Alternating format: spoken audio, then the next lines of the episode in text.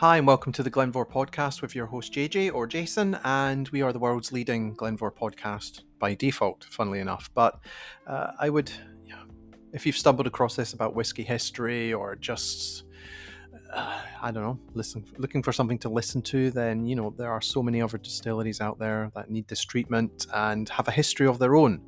And certainly, my time with Glen Mhor has certainly not only introduced me to the people who worked at the distillery to their families, to their descendants, their relatives of the owners. You know, we've just it's it's become much more than just liquid, and I think that's very clear and very rewarding. I have to say as well. Um, certainly, even just descendants of um, uh, the Birnie family just given me you know plaudits and you know really being impressed by this. I, I, think they're they're delighted, and and so am I that people can take some enjoyment out of uh, dusty letters and files and um, piecing together mysteries. So uh, this has been very, very rewarding, and the journey does not seem to end as new discoveries just appear out of nowhere, especially the last couple days. Um, a lot to consider, a lot to build upon, a lot to go back and reevaluate. This this is what it's about, um, and it's uh, exciting and more rewarding than any long-running history show channel episode. So We've got two articles on the website today as I'm catching up after being out of the country for a few weeks. We have a logbook entry from the 6th of September 1966, which is cancelled, but we will talk a little bit about that. We also have the 1894 new warehouse at Glen Albyn Distillery, but ah, this isn't a Glen Albyn um, article or website or even podcast. No, Jason, this is something else. So you hold on tight for that. Uh, but firstly, the logbook. Now, the logbook's really, really interesting because this is sort of a counterfoil system. So you would obviously have an original kept and a counterfoil ripped out. So quite often you would see there are gaps where obviously this is an age before Tipp-Ex uh, and where getting things right and customs and excise people were really about the detail. Everything get it right because this is an official record. If not, you, you rarely didn't see many actually on page corrections. I think literally they would have to rip it out and start again, which probably would have been very frustrating at times. Um, but yeah, this is one that's remained in situ, which is very unusual. Um, and it confirms uh, charges. Um, is it the attention of paragraph 135b? So we get a lot of these quotes about certain rules and distillery handbooks and such like. As of yet, haven't been able to pinpoint what relates to what, but we do get a sense and a feel of what they were about from the subsequent entries. So this one was quite interesting um, because uh, it's talking about an extraman, Mr. M.G.C. Urquhart, Urquhart, sorry, uh, who was employed on the 1st, the 2nd, and the 5th of September to watch during reconstruction of warehouses at this distillery. So, um, a watcher as some people refer to them as, or an extraman. This was somebody obviously loosely aligned to customs and excise, but not maybe a fully fledged or in operation exciseman. This allowed production to continue unabated, and the fixed exciseman actually go about his duties. It wouldn't be impaired by the fact that there was other work happening. As you can appreciate, a distillery can be a very busy site, a very large site, and one pair of eyes might not be enough to not keep control, but just observe things are going as they should. So this one we know uh, is interesting because we have the name of a gentleman. We have obviously somebody being employed for an extra couple of days. We even have the amount he was being paid for the time, and also he was employed from 9 a.m. to 5 p.m. on the, those three periods of eight hours each day. What's also interesting is it hints to reconstruction of warehouses at this distillery. So, were they rebuilding the the warehouses? We think not. Um, we don't even know his um, uh, lunch break was half an hour. but no, um, I showed it to Alan Winchester actually. He came back um, talking about this, which was very interesting. I'm not sure when the revenue assistants, i.e., watchers, um, were first employed. Their role was that of a security guard, but they were uniformed. It was more of a role allowing to free up the officer, as we thought, um, to cover staff or, or contractors when they were working in the duty free warehouses. Obviously, that's where the temptation would lie for some people. They had the excise keys, which was you know, quite an important situation, and normally sat in the office at the door. we called them the Watchers Office. You could see them all in the duty free warehouse. Sorry, you can still see some of them in the duty free warehouses.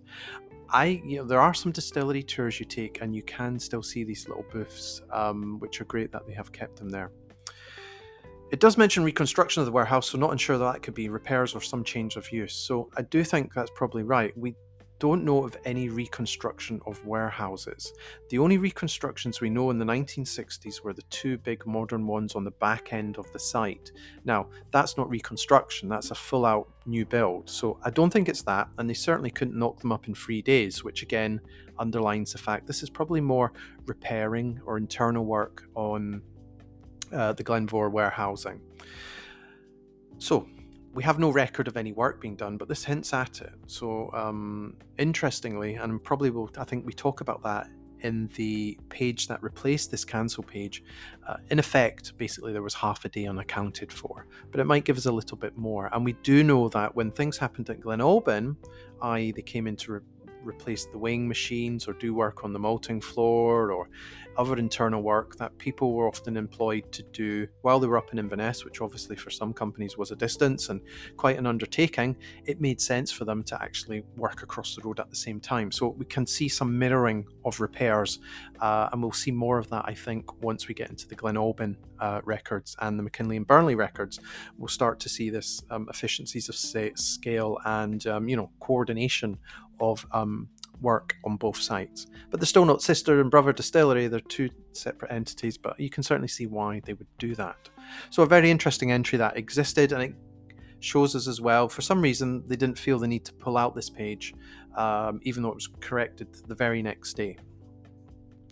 The other thing is very, very interesting. It puts to bed a mystery. Um, when we did the 1894, 1893 uh, Charles C. Doig uh, original plans of Glen Mhor, it showed a very functional, probably a very small distillery on a very large site, and it had a very uh, small warehouse.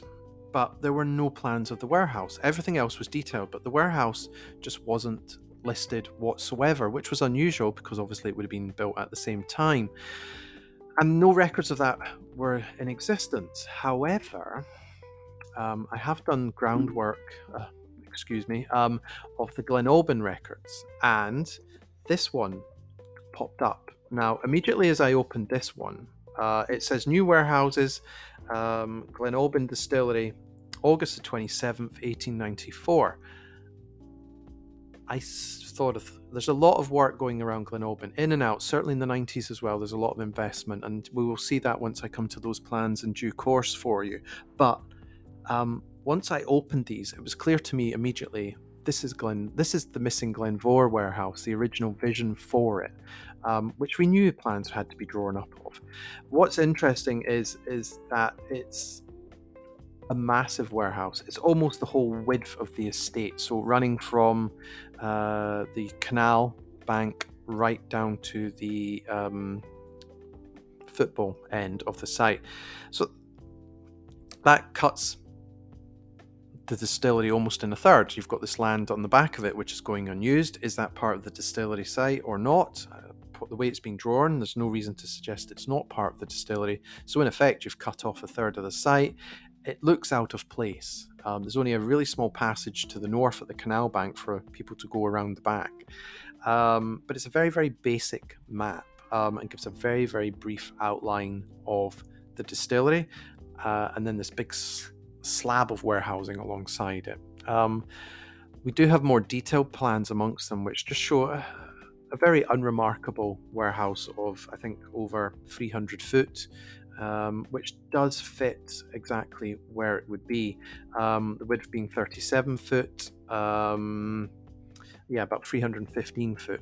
What's interesting is this warehouse was never built initially. And in fact, they cut it in half, and we only actually knew about this until we went we discovered the plans.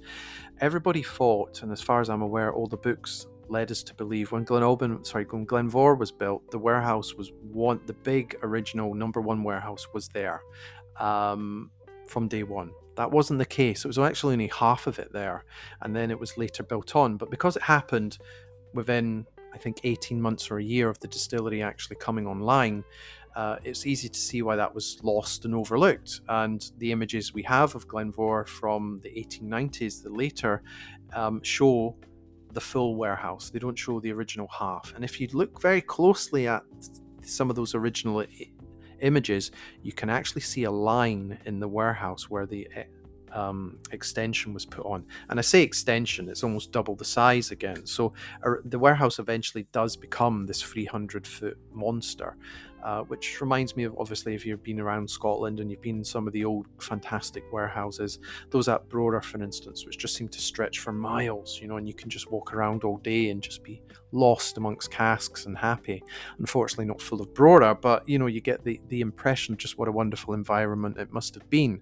But it also explains why um, Glen Mhor the warehouse numbering always seemed to talk about one more than that people knew about. And the reason was, I think, I'm fairly confident on this, the original number one warehouse is that first half. The number two warehouse is the second half.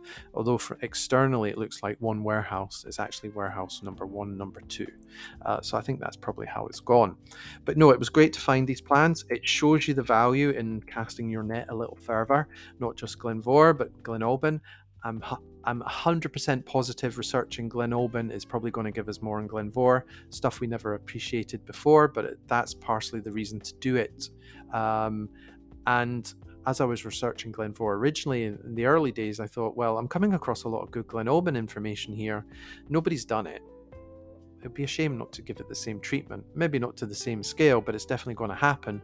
And in doing that, I also thought, isn't it a shame nobody gives Millburn much love? So I should sort of do that as well. So I've sort of shot myself in the foot. We've got these three work distilleries to do, but we will get to them one at a time.